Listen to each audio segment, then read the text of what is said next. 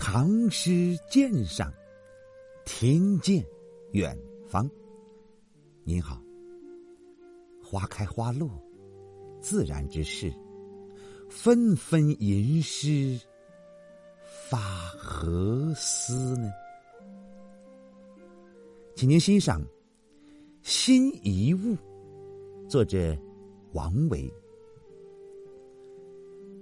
暮漠芙蓉花，山中发黄萼。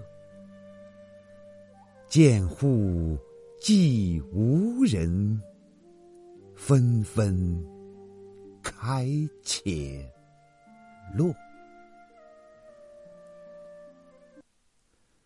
这是王维《田园走诗·辋川集》20首中的第18首。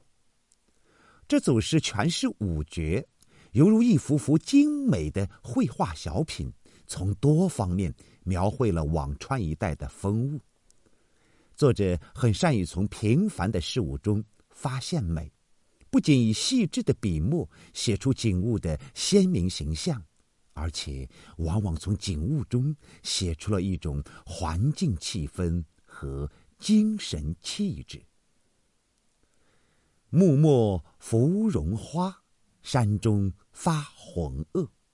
暮漠是指树梢，辛夷花它不同于梅花、桃花之类，它的花苞打在每一根枝条的最末端之上，形如毛笔，所以用暮漠二字是很准确的。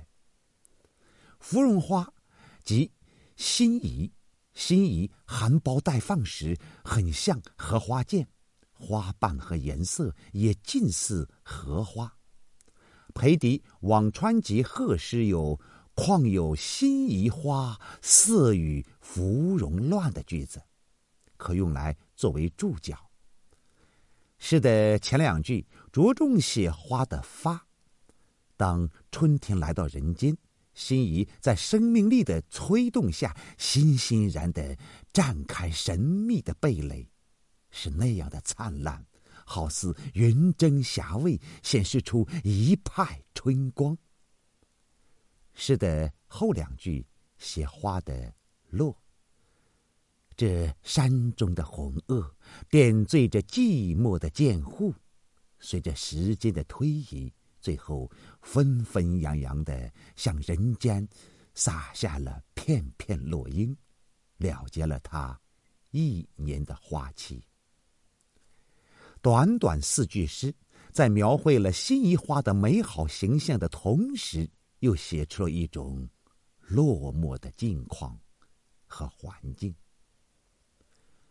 王维的《辋川集》给人的印象是对山川景物的流连，但其中也有一部分篇章表现诗人的心情，并非总是那么的宁静淡泊。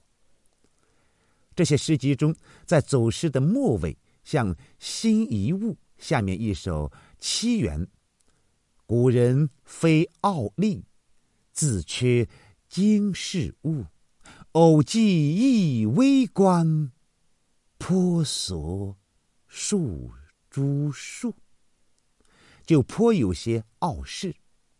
再下一首也是走诗的末章《郊园》，尊贵迎弟子，度弱赠佳人。交将殿瑶席，欲下云中君，就更含有楚辞香草美人的情味。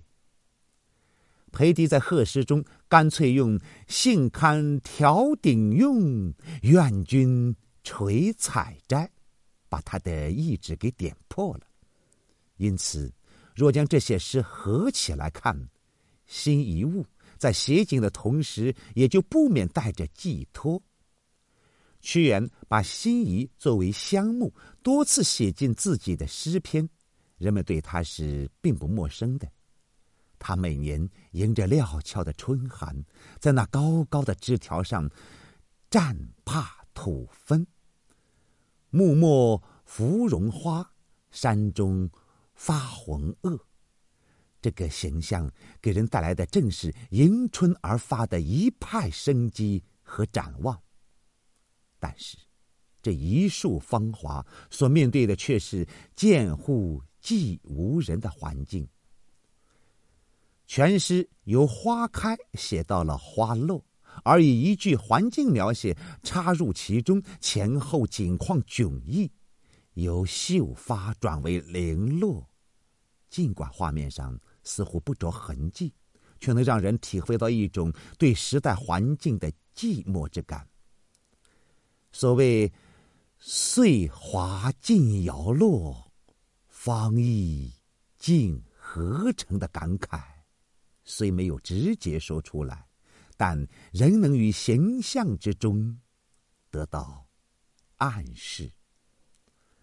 作者余树成，谢谢您的聆听，咱们下次再会。